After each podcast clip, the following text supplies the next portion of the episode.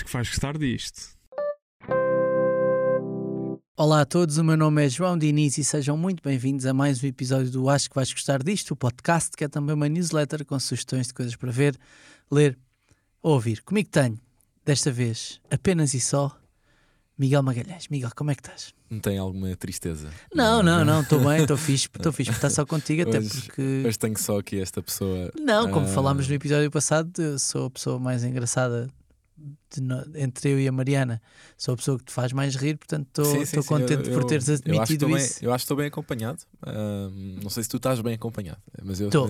mas eu sei que estou. Não quereria outra companhia neste momento para mim. Não quereria. É a melhor companhia que poderia ter exatamente neste, neste momento. Muito bem, estamos aqui para falar do quê? Estamos aqui para falar da grande estreia, acho eu, na- do ano até, Até agora, até yeah. agora, que é a segunda parte de Dune, o épico de Denis Villeneuve, é assim que se diz. Que acho que é primo do Jacques Villeneuve. Sabes quem é Jacques Villeneuve? O piloto. piloto de, De Fórmula Fórmula 1, acho que é primo, se não me engano. Um, esta é a segunda parte do, do filme. O filme é baseado na obra de Frank Herbert, que era um escritor americano, que editou este primeiro livro da saga em 1965, se não me engano. Portanto, Yeah. o ano vai fazer 60 anos. O Frank Herbert escreveu seis livros.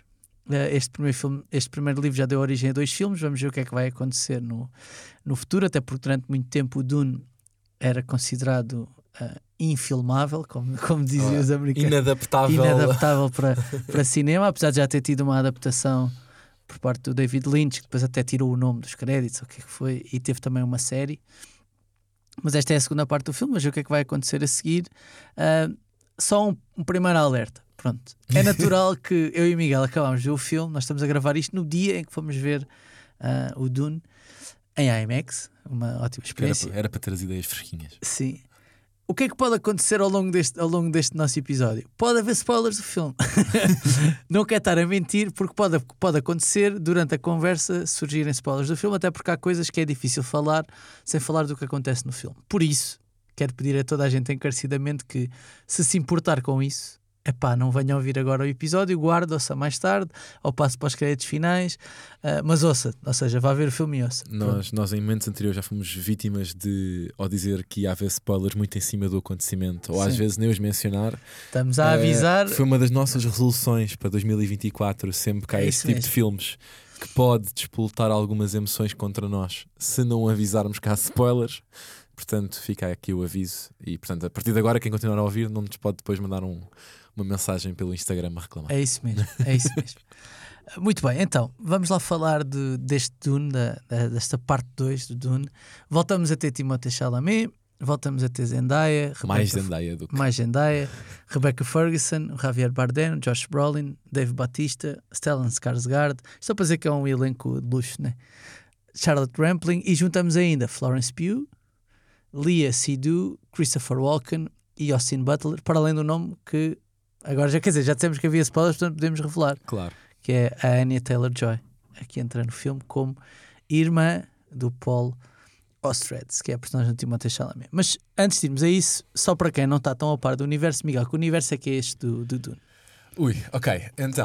É, é, é muito complexo, é quanto, muito tempo, quanto complexo. tempo é que temos de episódio? Mas, eh, essencialmente, e, aquilo que a parte 1 nos apresenta é que há uma família, né? Que é a família Astrades. Não sei se, como é que não vai ser sempre. As threads. Astrades. Astrades. eh, que era responsável. Aquelas threads, as threads do Instagram, as Sim. threads, peço desculpa, não volto a Sim. fazer.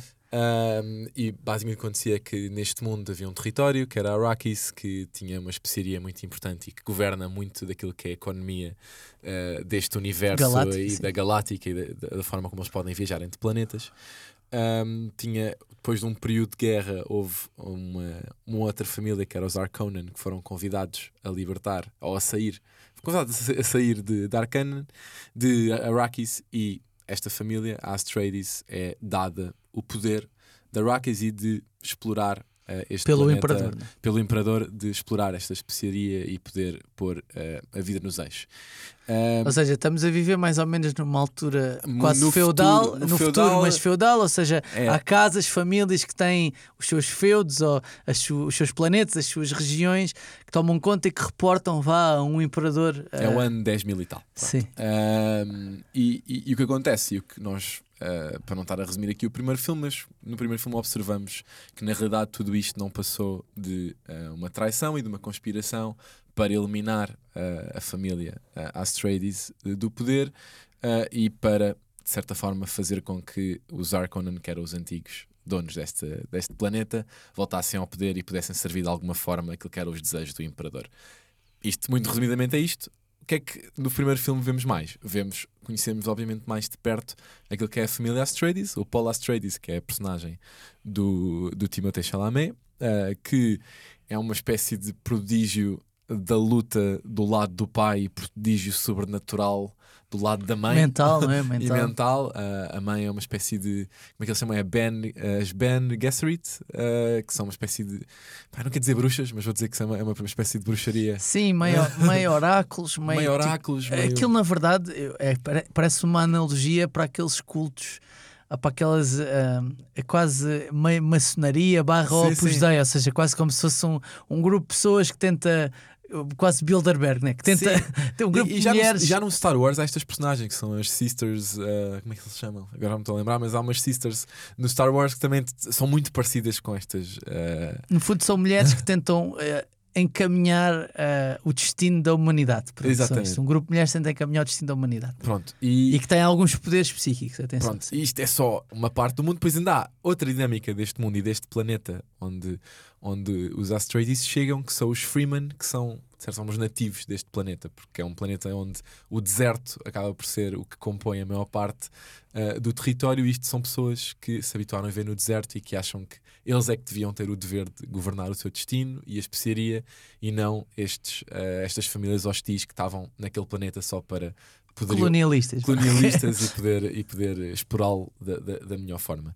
Um, e nós, no primeiro filme, um, acho que peca muito por. Não é peca muito, estou a ser injusto. Acho que o primeiro filme é muito bom, mas que tal a dificuldade que nós temos de introduzir este mundo em 5 minutos, eu acho que o filme teve um trabalho muito grande em garantir que nas primeiras duas horas e meia conseguiam apresentar isto a uma audiência que podia estar ou não a par dos livros e não fazer disto uh, uma hora e meia de exposição sobre o que é que tu, todas as partes que tu precisas de compreender sobre este mundo para, um, para o perceber.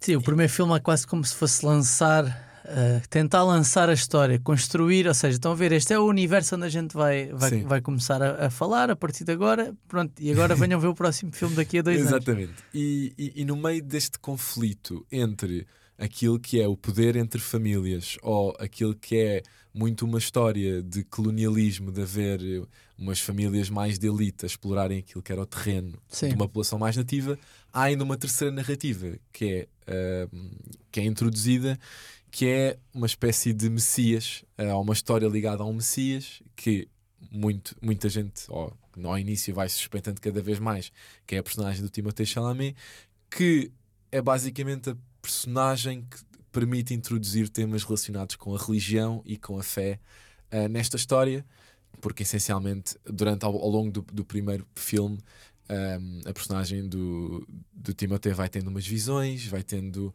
as suas primeiras interações com este mundo sobrenatural, especialmente através, a, através da mãe, um, e as visões que ele vai tendo, que são muito fragmentadas, influenciam aquilo que é as decisões que ele vai tomando para o que deve ou, ou, ou não deve fazer. No primeiro filme, essa dinâmica não é especialmente bem explorada, mas também não havia muito interesse em ir já por aí. Neste segundo filme, eu acho que já é uma das principais pilares da história, é, é precisamente esse tema de se a personagem do Paul Atreides é ou não uh, um Messias. Um Messias, exatamente. No que diz respeito à experiência que foi ver o filme, nós acabamos de ver o filme. Uh, nós fomos ver o filme em IMAX, que é uma experiência que aconselho vivamente. Uh, o Denis Villeneuve é um, é um conhecido realizador. Denis ou Denis? Denis, Denis Villeneuve, sim. Ah, okay. É um conhecido realizador canadiano, já, já tinha feito algumas coisas. Prisoners foi um filme que ele, que ele fez com o Jake Gyllenhaal e o Hugh Jackman. Depois fez O Homem Duplicado, baseado no romance do Saramago, okay. também com o Jake Gyllenhaal.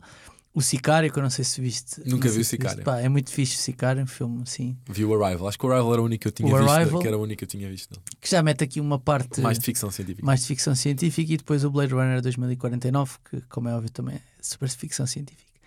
Mas para a experiência, acho eu também ser eh, total. Eu acho isso muito contribui o diretor de fotografia, que é o tipo que se chama Greg Fraser, Fraser. que ganhou o Oscar pelo primeiro, pelo primeiro Dune, que também já tinha feito alguns episódios do Mandalorian, o Rogue, o Rogue One, o Batman, o The Batman, agora o O último. último, sim. Ou seja, toda, ah, isto para dizer o quê? O, tanto o Denis Villeneuve como este, o diretor de fotografia, criam-nos umas, aquilo, aquilo que agora ah, ficou. Não é na moda, não é na moda, mas é, é uma expressão batida, mas é aquilo que se pode chamar uma verdadeira experiência cinematográfica. Sim. Ou seja, o filme é para ser consumido e foi filmado é para ser consumido em IMAX ou numa sala de, numa sala de cinema, vá, precisamente porque o nível de detalhe que existe em quase tudo o que é filmado é gigante. Ou seja, nós estamos a ver a cada momento quase como se fosse uma pintura numa tela, estás a ver?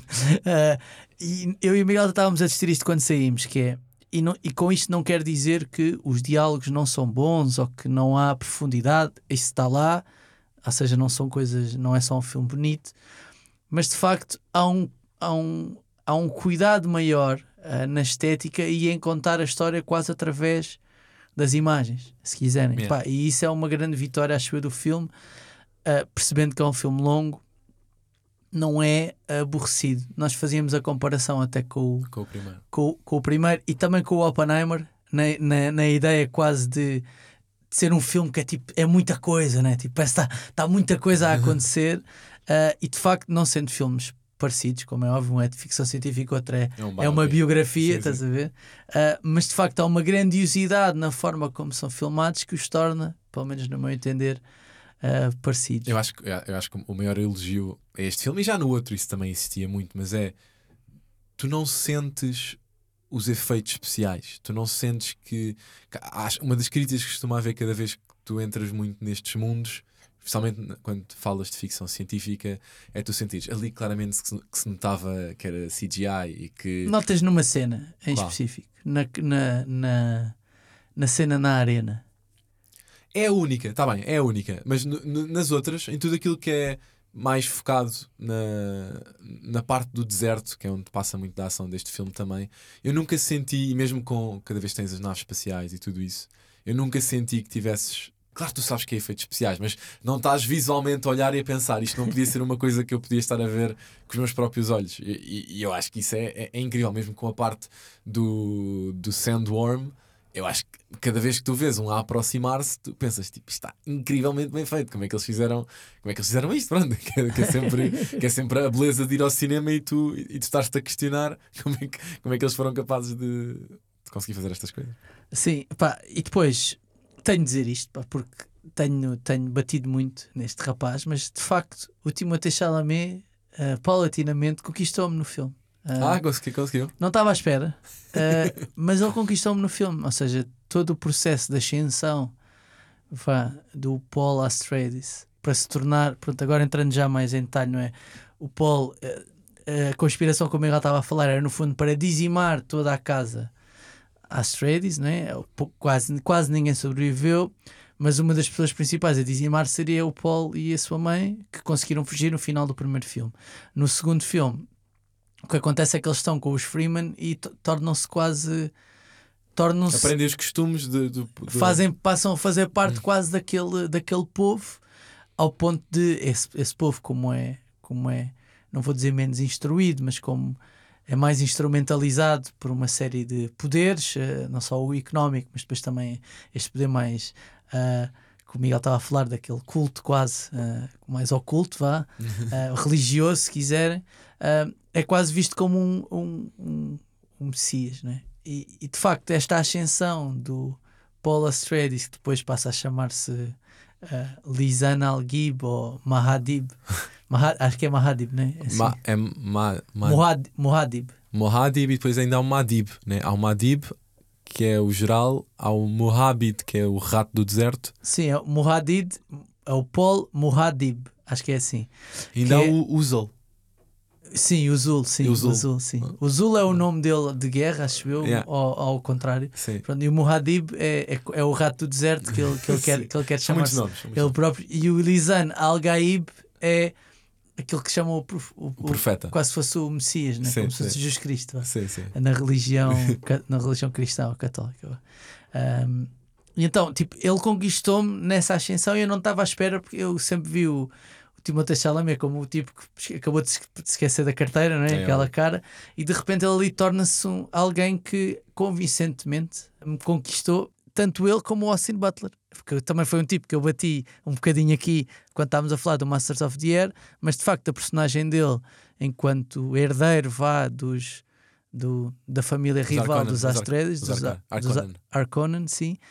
Eh, pá, ele é, quer dizer, não tem nada a ver com as outras personagens que ele já fez e, e ainda assim ele convence-me convence-me bastante nisso, portanto tenho de dar o crédito devido a estes dois atores, porque de facto eu acho que eles estão muito bem eh, em todo o momento estão, que estão no ecrã, estás a ver? Não sei se concordas comigo, mas eu. eu, concordo e, e acho que este filme finalmente faz uma coisa que acho que foi.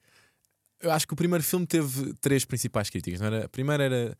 Parece que Longuinho. tiveram. não, longo e parece que eram duas horas e meia só a apresentar-me um contexto. Gostava. Ou seja, chegavas. Conta-me uma história. Chegas ao fim do filme e, sentas, e sentes que é um filme inacabado, não é, não é um filme que parou num determinado ponto e ficas só ansioso. Então e agora? E essa era a primeira crítica. A segunda crítica, e acho que tu já respondeste a isso, que foi: será que Timothée consegue mesmo evoluir para a personagem que nós sabemos que, que vem dos, do- dos, dos livros e consegue mesmo ter toda esta aura? E eu acho que neste segundo filme tem. E depois havia uma, uma terceira crítica que é.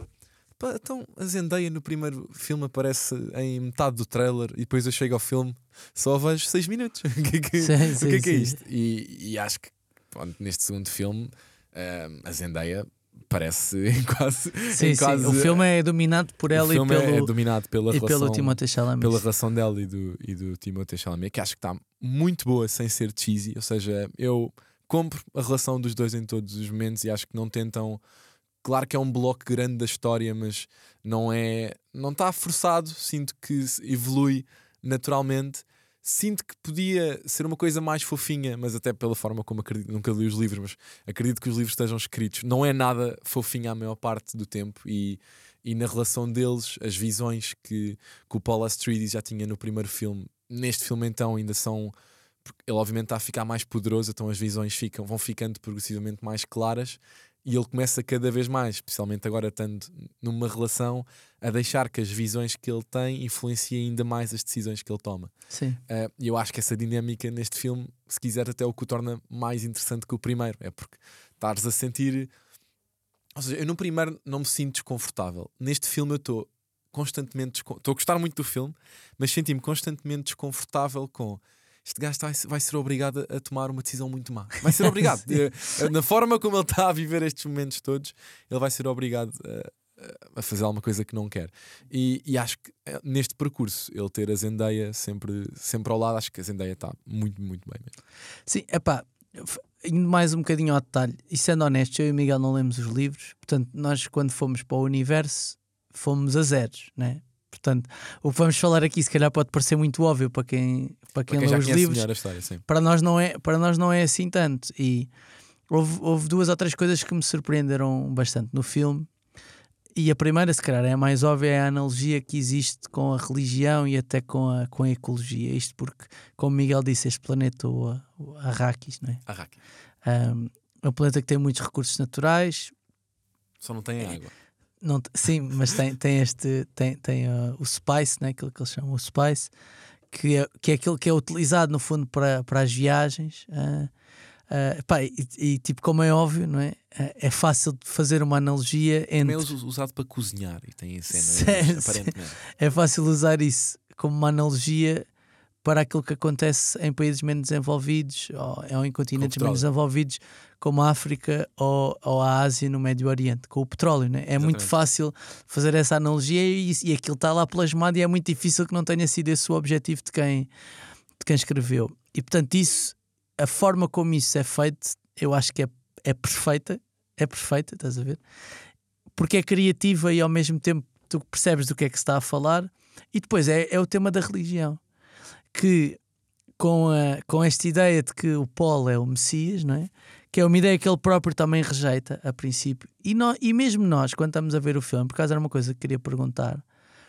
Repara, nós não temos bem a certeza se ele é ou não, não é? Yeah, Ou seja, repara, mesmo, mesmo as visões dele e etc., os eventuais poderes que ele possa ter, aquilo eu nunca tenho a certeza se aquilo não pode ser explicado por alguma coisa em específico, se ele tem mesmo um superpoder, se ele é mesmo um Messias, ou, ou se não é tudo uma grande história vá que se conta, neste caso, sendo a mãe dele a, a principal a impulsionadora da ideia, para ele ascender ao poder, no fundo, Sim, percebes? Ou seja, há- ah, que no fundo é a religião. a ver? Se nós pensarmos bem, a Sim. religião é isso que é. Será que isto aconteceu mesmo ou não? Não sei, mas vamos seguir este gajo, se calhar, estás a ver? não temos bem a certeza. Há, há uma ideia de que o Paulo acho que diz isso num- numa das cenas, que é tipo, quando não tens nada, o medo governa, estás a ver?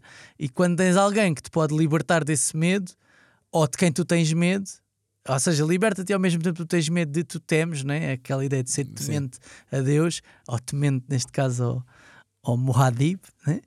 Ah, é quase é, é um paralelismo perfeito com aquilo que qualquer religião é, na verdade, que é. Eu acho que, eu acho que aqui a dinâmica interessante para mim é quando tu vês a maior parte das histórias de heróis, a maior parte destes heróis, quando sabem do poder que têm, nunca, muitos deles não têm a capacidade de perceber o que é que eles podem tornar tendo em conta as decisões que tomam. E, e esta dinâmica de ele saber do poder que tem e que pode ter ainda mais e saber de qual é que é o impacto que ele pode ter no mundo. Ah, e aqui não é um spoiler, mas tu vês, há claramente visões. É, é um spoiler. Há visões que tu vês do mundo em que ele, claramente, dependendo do que escolha fazer, pode se tornar um vilão.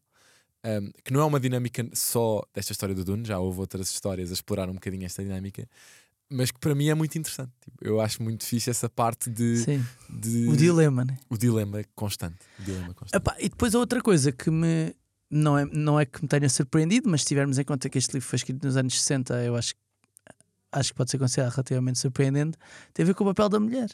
Pá, porque a mulher tem imenso poder ah, no filme. Ah, não só nos Fremen, a mulher está num papel mais ou menos igual ao do homem.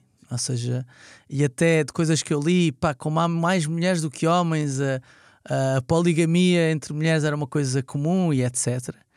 E depois o facto de eh, a entidade oculta que gere, vamos dizer assim, as vontades do mundo ser feita só de mulheres eh, e a vontade, aliás, o, Paul, o próprio Paul nasce. Neste mundo, os maçons são mulheres. Sim, exatamente.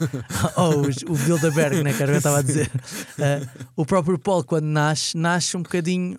uh, uh, con- não é a contragosto vá da líder desse culto, porque a mãe dele, fazendo parte desse culto, a ideia é que sempre que possível nasçam mulheres. Uh, mas a mãe dele quis dar à luz um, um, um Yeah. homem. E até, e- e até tens o contraponto com o Zarkonen, que é precisamente o oposto, em que vês claramente que o papel da mulher é muito mais subjugado ao papel Não, do o homem. Zarkonen é tipo, é tipo a ideia, se quiseres, de capitalismo. Vá, se quiseres a, Sim, sim. que é tipo o líder é gordo, né? tipo, ser tipo, tipo Sim, come demais, a gula, não é? Tipo, tudo isso está lá espelhado. Por isso é que eu acho que também o Dune apaixonou tanta gente e etc. Porque de facto é muito rico. E uma das coisas que nós estávamos a discutir quando saímos é eu saí, saí do filme rico, mas a achar que deve ter havido uma série de coisas.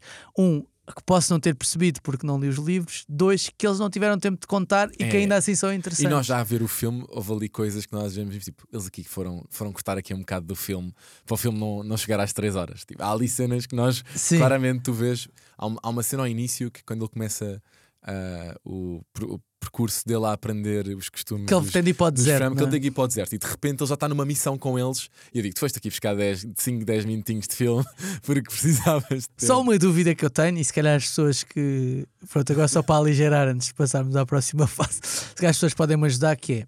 Portanto, há um animal no deserto, que é uma espécie que eles chamam o sandworm, né? que é uma minhoca, não é bem uma minhoca, né? aquilo é como se fosse uma. Uma, uma, uma, Uma lampreia, uma lampreia do deserto, Ok. mas gigante, gigante. E eles basicamente usam aquilo quase como meio locomotor, como se aquilo fosse um comboio, né? Pá, e a minha dúvida é: como é que eles sobem e descem para cima daquilo? Porque imagina, porque Não, imagina subir é fácil. mas todos, Sim. é que aquilo está sempre a andar. Aquilo é como tu estás. Estás a ver quando Ou estás- seja, eles. é- Imagina um comboio que está a passar por debaixo de um túnel e tu estás na ponte passa por cima desse túnel. Eles saltam. Epá, mas tem mulheres, que tem velho. Aquilo, para mim não está muito bem explicado, estás a ver? Como é que eles sobem descem? Principalmente aquilo para como? Percebes? Tenho aqui, é uma dúvida que deixo aqui para Não as pessoas. Eu acho que as pessoas mandam Aquilo- spoiler. Aquilo está tipo, está a ir, eh, tu para, para, para apanhares tens de domar aquilo com uma espécie de um- uns espigões quase de alpinismo, estás a ver? Que vai a uma velocidade vertiginosa e depois tenho dúvidas, é, então e as pessoas entram Como é para lá tu para metes dentro tipo como? 100 pessoas em cima da Sim, cena? e Yeah, depois yeah, yeah. eh, mulheres, crianças, velhotes, etc., aleijados, e depois é, então e para como? Porque aquilo parece que vai uma. Ou seja, vai, vai tipo desgovernado. Mas quem é que para? Não é que ele não é um cavalo, não é tipo, ei, não há. Não, não, não, percebes? Não, não funciona assim. Fiquei com essa dúvida, sei que não é muito importante para o filme, mas é uma coisa que eu fico, guardei, guardei para mim. Além de que. Se estiver nos livros, digam-nos, por favor. Sim, se tiver os livros, digam Além de que, é pá, muito curioso é perceber que é. Há uma altura em que o Paul vai domar essa figura pela primeira vez, doma, as pessoas estão todas contentes, mas o gajo anda a quilómetros, só pensa assim, mas que o gajo agora volta para trás, estás a ver? Ele dá a volta. São anos, pois, era mais um ano só para E voltar depois, e para depois trás. outra questão que é, tinhas falado ao início do tema de, da água, de ser um recurso pouco que não há em abundância por estarmos no deserto. E, e eles aqui introduzem-nos uma tecnologia que é tu para recolheres água, extrais a água de seres humanos, porque pronto, Sim. nós à partida somos 70% água e portanto é o sítio mais rápido de encontrar água no meio do deserto. Ah, tu bebias aquela água, Não, mas aquilo também não é para beber. muitas Eu- é para beber. Não, não, tu ouviste, ele disse não é para beber, Ah, mas não, é há- para os sistemas de Há refrigeração. umas que são, mas eu acho que não era, acho que ele disse Não. muito da água. Do corpo humano era, Não. era, não era para beber. Então, essa parte não apanhei. não era para Era só beber. para os sistemas de refrigeração. Acho que é. nesse, Acho nesse que é. sentido, eu estou menos. Acho que é. Essa parte, essa parte estava distraída. Acho que é. Muito bem. Este segundo, ah, ah, o segundo, a segunda parte do Dune está, está nos cinemas. Vão ver. aconselho- eu e Miguel acho que aconselhamos. E se entretanto descobrirem easter eggs que nós não reparámos, É pá, digam-nos. digam-nos. nós Sim, queremos saber. sim queremos favor. muito. Nó- o- Nós saímos e fomos a uma li- livraria ver, ver os livros e, Yeah. e com, a uma- vontade, com vontade de comprar. Não trouxemos ainda, mas acho que vamos Acho que vamos encomendar. começar a ler os livros da. Sim, exatamente. Portanto, pá, muito, muito, muito, muito fixe o filme e, e acho que não é demais dizer, tipo, como é óbvio, sei que é mais caro, mas em IMAX acredito que a experiência seja, seja melhor. Muito bem, vamos avançar e vamos aos nossos créditos finais. In case I don't see ya, good afternoon, good evening, and good night. Miguel, o que é que trazes? Olha, trago sexta temporada de Drive to Survive, Aí está. que vi este fim de semana. O que é que eu tenho a dizer sobre isto? Ahm, eu gosto muito, sempre gostei, portanto, nós já falámos aqui algumas vezes até em- Fórmula 1, né? de Fórmula 1, Drive, a, temporada que, a série que acompanha a temporada de Fórmula 1. Um, e pronto, já falámos aqui mais do que uma vez. Gosto muito do formato. Uh, todos sabemos as críticas que já foram feitas. Uh, de às vezes eles procurarem algumas narrativas que, para para quem acompanhou a temporada, não sei se via exatamente as coisas dessa forma. Esta sexta temporada teve a, partic- a particularidade de uh, ser uma temporada que eu, na altura, parei de acompanhar. Não, pá, não estava. Aí não- estás a falar mesmo da Fórmula 1. Ou Da seja, Fórmula 1. deixaste, deixaste de ver Fórmula 1 a Eu- partir de uma determinada altura. Porque, pronto, para quem, para quem acompanha a Fórmula 1, foi uma época relativamente aborrecida, ganhou quase sempre o mesmo. Uh, claramente, uma equipa, a Red Bull uh, e o Max Verstappen, dominaram a época inteira.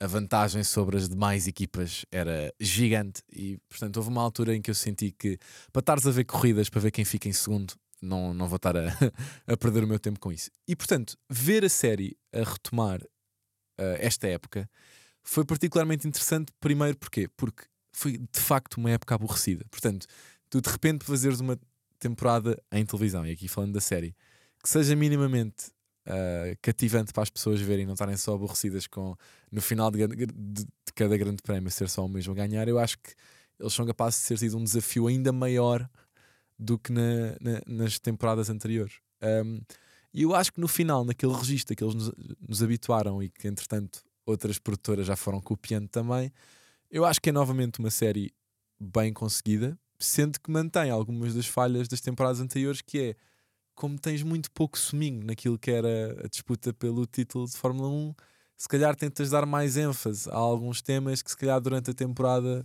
não eram Sim, assim tentas tão... forçar, forçar um bocadinho, né? Fut- E forças se calhar algo- não foi assim, se calhar estes gajos nem estão assim tão chateados, ou isto se calhar não foi nada de especial. ou- Sim. E até como tentas forçar às vezes algumas storylines em algumas das equipas, eh, e portanto, eh, se é um- são 10 episódios muito fáceis de ver e tu estás ali divertido e é sempre interessante tu acompanhares os bastidores. Eu acho que é, de repente tens ali conversas. Há uma altura em que eles conseguiram estar a gravar uma 5 minutos de conversa entre o Lewis Hamilton e o Toto Wolff.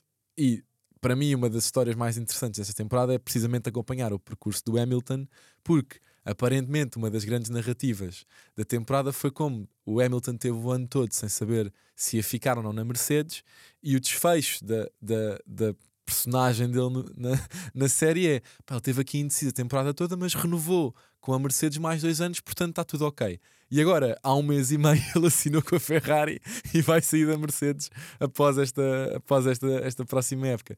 Portanto, achei curioso essa parte de tu ter toda uma narrativa de não, não, o Hamilton teve aqui altos e baixos, mas agora vai terminar a carreira na Mercedes. Não vai. Eh, Não vai e portanto, para quem gosta de Fórmula 1, a nova, a nova época eh, começa agora com a primeira corrida no Bahrein, agora este fim de semana. Estamos, o episódio sai na sexta-feira, portanto, sexta-feira será o primeiro grande prémio e espero que.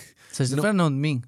Não, sexta-feira com os. Sexta-feira livres. começam os treinos, Os treinos não o quê, livres. né? Ah, as indicações para já não são as Que vai ser, vai não ser igual. de que vai ser muito mais competitivo, mas eu espero que seja, espero que equipas como a Mercedes, ou a Ferrari, ou a McLaren, ou a Aston Martin consigam dar um bocadinho mais de luta. de luta, sim. Ah, do meu lado tenho duas coisas. A primeira fui ver The Iron Claw, Ah, eu queria filme- ver, que queria ver. Vale a filme pena? Que estreou recentemente em Portugal. Já, já vou, ou seja, vou paulatinamente Primeiro, tentar. primeiro vou chegar lá. Sim, estou a, te- tô a pensar na resposta antes de dizer. Ah, é um filme realizado por, por um senhor que se chama Sean Durkin e é inspirado na vida dos Von Erich, que era uma família americana ligada ao mundo do wrestling, que foi, di- diz, não é? Ah, E diz, e a história em certa medida mostra isso, foi um bocadinho amaldiçoada ah, por tudo aquilo que lhe aconteceu. Um, tem o Zac Efron, o Jeremy Allen White, o nosso puto do The Bear, né? Lily James, o Walt McElhenney, que é do Mindhunter, aquele, o detetive do Mindhunter. Lily James do Pam, Pam and Tommy, sim. E Maura Tierney do, do ER. Era um dos putativos favoritos aos Oscars na altura, quando se falou que este filme ia sair. Acabou por não ter nenhuma nomeação, apesar da boa prestação, eu acho, do, do Zac Efron, que está quase irreconhecível. Uh, parece irreconhecível em relação à figura que nós temos, à imagem que nós temos dele, bonitão, Disney, não é? Ali não é bem isso, né? Um wrestler, um bicho, vá, uh, enorme. Pá, a história de facto tem muito potencial, uh, porque é uma família. Pronto, agora vou dar algum spoiler, mas eu também fui à procura disto antes de ver o filme. Pá, que teve, tem alguma tragédia associada a si, entre suicídio e, e mortes acidentais. Um, e de facto a história é rica. Não sei se o filme consegue transpor tudo aquilo que a história uh, poderá ser. Pronto, é isso. Mas eu acho que merece ser visto porque de facto é, é muito insólida a quantidade de pessoas que naquela família morreram em condições epá, não tão boas. É, e mesmo as ou seja, há uma série de acidentes uh, relacionados com as personagens e de suicídio relacionados com as personagens, pá, que de facto é um bocado porra. Estes tipos não tiveram, não tiveram muita sorte. Óbvio que tinha, era uma família disfuncional também, é importante dizer isto. O pai e a mãe não eram muito funcionais. O Zac Efron acaba por ser a personagem quase o pilar de bom senso, se quiseres. Mas, mas pá, acho que vale a pena, vale a pena ver o filme. E depois, uh, uma série que estreou recentemente no YouTube que se chama Bom Partido, de Guilherme Geirinhas, que já escreveu para a newsletter do Acho que vais gostar disto. Uh, e nesta série ele entrevista os líderes dos partidos antes das legislativas. Um, é um regresso do, do Geirinhas aos temas da atualidade, né? depois do, do Vai Correr Tudo Bem, que era uma série que ele também lançou no YouTube de ficção, não é? inspirada em si e, na, e, na, nos, seus, nos seus medos e nos seus problemas até mentais, vá, se quiseres, de ansiedade e etc. Uh, e de transtorno obsessivo compulsivo. Um, mas isto aqui é mais ligado à atualidade e ele, no primeiro episódio, entrevistou o Pedro Nuno Santos, uh, candidato a, a, a primeiro-ministro pelo PS, ou candidato a deputado, que depois será eleito primeiro-ministro. Vamos, vamos assumir que é assim, só para sermos mais rigorosos. Uh, um, pá, eu gostei, pá, eu gostei, eu, eu gostei do que ele fez, eu acho interessante. Uh, ao contrário de, de, algumas pessoas, eu gosto de ver o outro lado dos, dos políticos. Mas tu, com, eu não, não vi ainda, mas compraste que no dia a dia o Pedro Nuno Santos é aquilo. Uh, Ou seja, porque eu acho que do que, do que eu vi, vi o trailer e vi que eu sinto que ele está a tentar fazer é que tu tens, quando eles estão nestes debates e quando estão nestas coisas, é uma coisa muito polida, não é? Tu estás ali, estás a representar um partido, estás a discutir Sim. ideias. E o que eu sinto que ele tenta fazer ali é não deixas de estar a discutir ideias e tentar ter, se calhar, as coisas de uma forma, não vou dizer mais coloquial, mas mais próxima para quem, para quem quer. O programa eu não sinto que seja político, é, não, não há grandes perguntas, não há perguntas políticas Então é que eu tipo como se fosse um programa da manhã, mas um bocadinho mais bem feito, Sim, com humor, sim. com humor. Ok.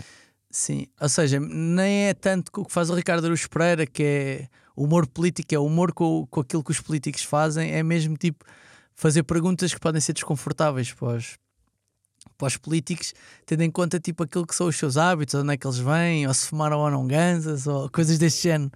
Ah, se ele, se o Pedro Nuno Santos, eu, acho, eu não acho o Pedro Nuno Santos tipo assim tão controlado. Acho sempre, se calhar, o Luís Montenegro mais contido do que o Pedro Nuno Santos. Um, o que não significa, como é óbvio, eu acho que tá- existe ali algum algum marketing, eventualmente político, até porque é muito engraçado, quando estava a ver ontem, houve perguntas que ele fez que, que notava-se que tanto ele como o próprio Pedro Nuno Santos olhavam não em direção na Câmara, mas em direção para pessoas que estavam atrás da Câmara, provavelmente os assessores do Nuno Santos, para tentar perceber se Podia mas não- posso falar disto Posso aqui. responder ou não posso responder? Estou aqui à vontade, posso dizer que fumei ganzas. Ele nunca disse que. Ou melhor, nós percebemos que ele fumou ganzas, mas ele nunca, nunca admitiu. Mas eu, eu acho piada a estas coisas, que acho piada a pessoas em situações onde não, onde não as veríamos eh, habitualmente. Portanto, portanto, eu acho, acho piada a isso. Não sinto que alguém vá ver aqui. Também não acho que o objetivo seja vais ver isto e depois vais decidir em quem vais votar. Yeah, yeah. Apesar do, apesar do Geirinhas ter dito isso, uh, não, não sinto que seja isso. Acho que tem um grande trailer, o filme, com a música da Britney Spears, o Upside It Again. Pá, e queria só deixar uma nota antes de irmos embora, só porque isto foi uma coisa que me irritou. Que foi o Guilherme Geirinhas, quando lançou o trailer, há uma mensagem no início do trailer que diz todos os líderes de partidos foram convidados. No post do Instagram, há um, no, no copy, ou seja, naquilo que está escrito no post, no post em que é divulgado o trailer, Uhum. está lá escrito todos os líderes dos partidos foram convidados. O que é que acontece? Nem todos foram. Ou seja, do que eu percebi, nem o André Ventura do Chega, nem o Paulo Raimundo do PCP foram. Mas ainda assim, há pessoas que vão às caixas de comentários perguntar: então, mas onde é que está o Ventura? Então, eu não sei o quê. Que a, a ideia que me dá, honestamente, pá, isto é mais um desabafo, que é só. As pessoas estão só à procura de sangue, porque aquilo está escrito nos primeiros segundos do vídeo e está escrito no texto que acompanha o Acho que- vídeo. até acho que ele diz que não está não tá o Luís Montenegro. O Luís Montenegro também não está no vídeo. Porque gravámos mais em cima do Porque se gravou mais tarde, sim. Sim, sim, sim. sim. Mas imagina, as pessoas que vão comentar isto não querem, ou seja, não querem discutir nada, querem arranjar confusão só. Porque aquilo está escrito, não há uma boa razão. Aquilo está escrito em dois sítios, Yeah. não há uma boa razão. Para tu teres, para tu, para quem quer que seja fazer essas perguntas, estás a ver? E não é só uma pessoa, são várias, percebes? E tipo, eh, isto é só quase um, é quase um, é, é é ilus- ilustrativo quase do mundo em que se vive, em que ninguém quer ler nada e toda a gente quer estar aos gritos com toda a gente. Epá, e pelo menos acho que o que o Guilherme tenta fazer é, epá, pelo menos nesta hora não estamos muito preocupados com isso. Estás mais preocupados em perceber, deixa lá ver o que é que este gajo vai perguntar ao Pedro Nuno Santos, ou ao Paulo Raimundo, ou ao Rui Tavares, ou o que quer que seja, para o entalar e ver como é que o gajo se enrasca disso. Pá, que na verdade era o que eu estava a tentar Sim. perceber. Sim, sim, na verdade era o que eu estava a tentar perceber. E portanto acho que vale a pena. Pá, parabéns ao Guilherme e à, e à equipa dele daquilo. Nós também, como já o conhecemos, temos esta relação, se calhar um bocadinho, Yeah. não vou dizer próxima, mas, mas tipo, é diferente quando é alguém que já esteve a trabalhar connosco que faz alguma coisa que a gente gosta. Portanto, parabéns a eles, pá, e vou ver, estou confiante que vou ver, vou ver os outros. Só uma nota, pá, porque há uma, no, no trailer, ah, a série chama-se Bom Partido, não é? No trailer, o, a- a última pergunta, no trailer não, no- mesmo na, na série, em cada episódio, já percebi, mas no trailer a última pergunta de todas é porque é que, porque é que és um bom partido? Ah, e, e, no, e no, no trailer vê-se o Rui Rocha, o líder da IEL, dizer se eu sou um bom partido, imagina inteiro. Pá, que é uma das melhores piadas de pai que eu já ouvi. que eu já ouvi. Sou bom para- Eu sou um bom partido, imagina inteiro. Pá, que eu adorei. Ah. adorei. Enquanto tive que achar piada a essas coisas, adorei. Portanto, pá, um abraço também ao sentido do humor dessas, dos políticos. Miguel, pá, obrigado pá, por este bocadinho. Um abração. Johnny. Obrigado, malta. Já sabem que podem e devem ouvir e subscrever o podcast, deixar estrelas e críticas no iTunes e também no Spotify, seguirem-nos no Twitter, no Instagram, no TikTok e também subscrever a newsletter do Acho que vais gostar disto, que todas as, que todas as sextas-feiras, aliás, vos dá as melhores sugestões de coisas para ver, ler ou ouvir. Aquele abraço, bom fim de semana. Tchau, malta.